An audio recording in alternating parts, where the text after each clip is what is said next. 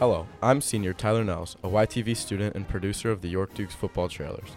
This is the Dukecast for October 21st, 2022. Join us for an in depth look at the people and programs that make York High School great.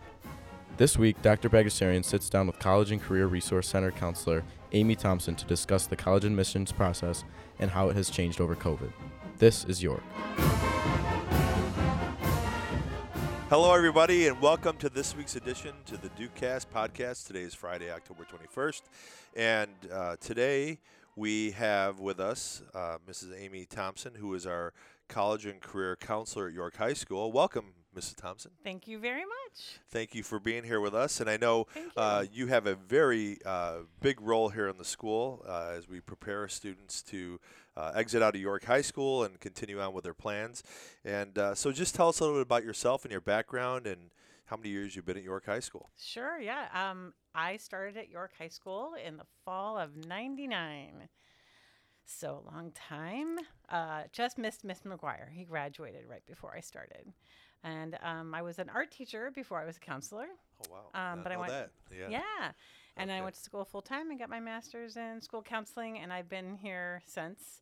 Um, since then, and I was in the College and Career Center for about six or seven years. and I was in general counseling for a few, and then back to the College and Career Center. But Yeah. my 24th year at York. Yeah, and I know before I I left uh, York the first time to go Yeah. to Glenbard East, we were we worked together. Yeah, we did. You were a counselor, and I was a dean. That's in the, right. uh, Student, student, Services, Yeah, so, YSS. yeah, so it's great to be back here working with you. That's so. awesome. And so, how did you get involved as a college and career counselor at York? Because I know you, you are very involved not only at the high school here, but at the state level hmm um, with college and career counseling. So, how did you get Yeah. involved in that? And talk about your path. Uh, Sure. I mean, when I was in grad school for school counseling, they obviously encourage us to join the professional associations that are connected to our profession. So, ISCA, the School Counselor Association, and then this IACAC, which is College Admission Counseling. So, it's high school counselors and college admission people who work together to kind of help ease that transition. So, I got involved with both organizations um, then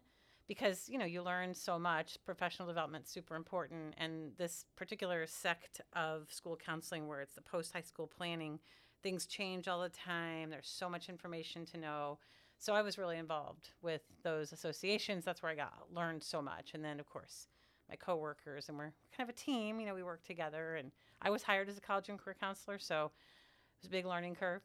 And then, what what is your role now with the uh, Illinois School Counseling Association? Yeah. So, School Counselor Association, I was president um, a number of years ago, uh, uh, 2005.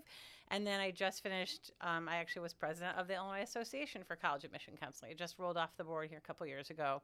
Um, so, yeah, maybe because I can't say no. Yeah. Um, but also because those associations gave me a lot and I wanted to give back. So, Yeah, yeah. and it really helps. Well, that's great. And then, you know, coming off of, of the pandemic, you know, we keep talking about that. Um, yeah, it's kind of hard to uh, with with the application process and Yeah. what colleges and universities are now asking of our, our students. Mhm. What are some things that have changed as a result of the pandemic um, for for students through the application process? Sure. I mean, the biggest thing is the so many colleges being test optional. That's that's probably the biggest thing that and the lasting thing. There are still many, many, many colleges that are not requiring students to share test scores when they apply. Um, there were schools before the pandemic who were test optional because they philosophically just knew the standardized tests didn't really tell their institution that much about a student to determine if they should be admitted. Um, during the pandemic, it was literally impossible to even take tests in many cases. So many test sites were canceled. So colleges had to respond because they weren't going to get applicants. Um, and then gradually that slowly has gotten better. And obviously now pretty much all testing happens. But I think most colleges said, you know, let's see how this plays out. And they're doing a lot of data analysis, looking at the students they admit, how they're doing when they get there, and did the test scores predict anything, or was the GPA and the course rigor a better predictor of success in school? So a lot of them are using this as a, a test to do a, a, some longer term data before they just jump right back to requiring it. Right. And I know that we've had some students here at York um, leave here and go on to some very prestigious Absolutely. um, universities and colleges, and, Yep. and um, you know, I know you've done a lot of work with the different universities and colleges. I see them in here all the time, Oh, yeah. popping in and Busy. recruiting and, and talking to our students. So that's that's awesome. Yeah. Well, and I would say we're really lucky we get so many schools here, but we get so many schools here because our kids are getting a good education. Mm-hmm. They're going out there, they're doing well in college, and our York has a good reputation. So schools want to come here. And like University of Southern California visited for the first time in like forever, and she said, "Oh yeah, you're on our radar. You're you're sending us a lot of great applicants." And so there you go. So that's Right. why we get them here. And one of the things I noticed too, because I have a senior who's uh, Yeah. at York who's applying to uni- colleges and universities, but Yes. I see a lot more students applying to schools in the south, the southeast. Yes. Um, you know, and that trend of Yeah. um, going to some of those SEC schools Mhm. and, and enrolling there. I know we have quite a few students that go to uh, different schools: Alabama, Kentucky, Louisville, and those things. So- Clemson. Clemson, Yeah, all those. Yep. Yeah, I think it's it's a, a variety of things. You know, some of those schools have offered some really nice financial incentives for good students over the years. That's caught on. Um, some kids just they really want a different experience when they go to college. They want to see someplace new.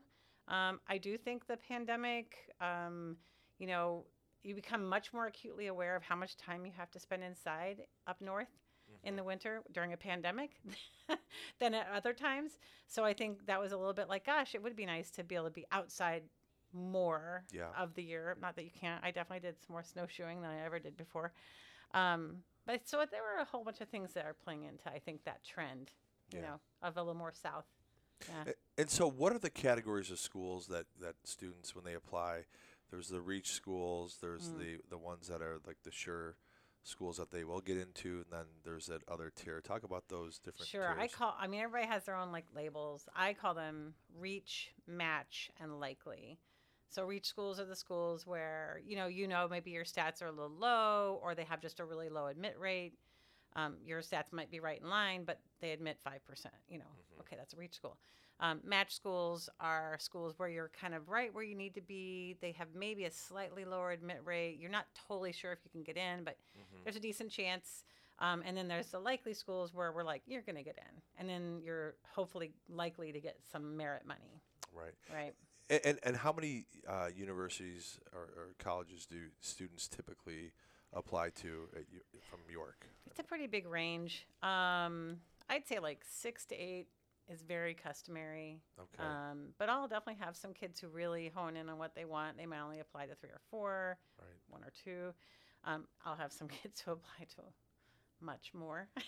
Yeah. Um, but I'd say six to eight's really typical. T- to see 10 to 12, also not out of the ordinary. Once you start to get above 12, that's a little higher than we would normally see. Yeah. But there might be some really good reasons for that. But I also really encourage kids to put the work in on the front end because they can then hone in and do a much better job on the applications they actually submit mm-hmm. than not spreading themselves too thin. You Mm-hmm. yeah. Well, times have changed. I remember I applied to Oh. two, Oh, me too. and, and that Maybe was it. And now, yeah. Yeah. maybe three, but Yeah. nowadays it's Yeah. you know eight to ten or so. and I picked them so randomly, Yeah. like so random.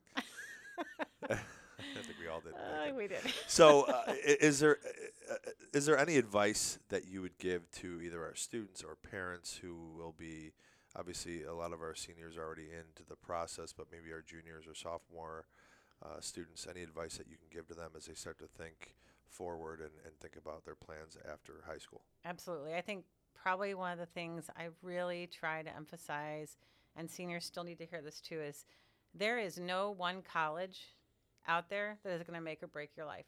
There's just not one. You could you could go literally anywhere mm-hmm. and find success, right? I tell kids all the time, you're at a public high school. Yes, it's a good public high school, but it's a public high school. You're at this school because you live in this area we're not a selective school. You, you don't have to apply to get in here. And if you've done well here, you you you're seeing what happens. You could go anywhere, and if you decide you're going to do well, you take advantage of the resources. You look for opportunities. You're going to do well. So right, right. don't get too caught up in believing there's only certain schools that are worthy. There are so many great schools out there, so many, and so many paths, right? Yeah, yeah. College isn't the only path, and certainly Right. four year college isn't the only path. We have lots of kids pursuing lots of different paths. So st- I want the kids to step back, the parents to step back and ask themselves, what is the most important thing? And I think having happy, healthy kids Absolutely, that is the most so most important thing. And finding the place where they can be happy and healthy and thrive. That's what I, that to me is success. Like if we can get the kids finding that, we've done our job to help them, you know, feel confident in making a choice they know is right for them. Absolutely, Yeah. and that's one of the things we do emphasize with our freshmen coming in. Absolutely. uh, making sure that they uh, realize and understand we have supports here for for them, and if, if students um, you know continue to just work hard and really focus in Absolutely. on their academics and, and get involved with uh, activities, clubs, following their passion, being happy.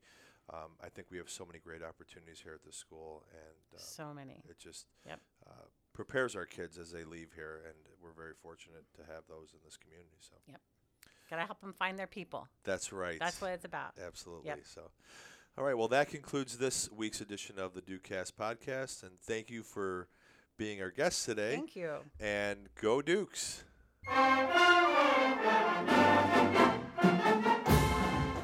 Dukecast is a production of the students of York High School.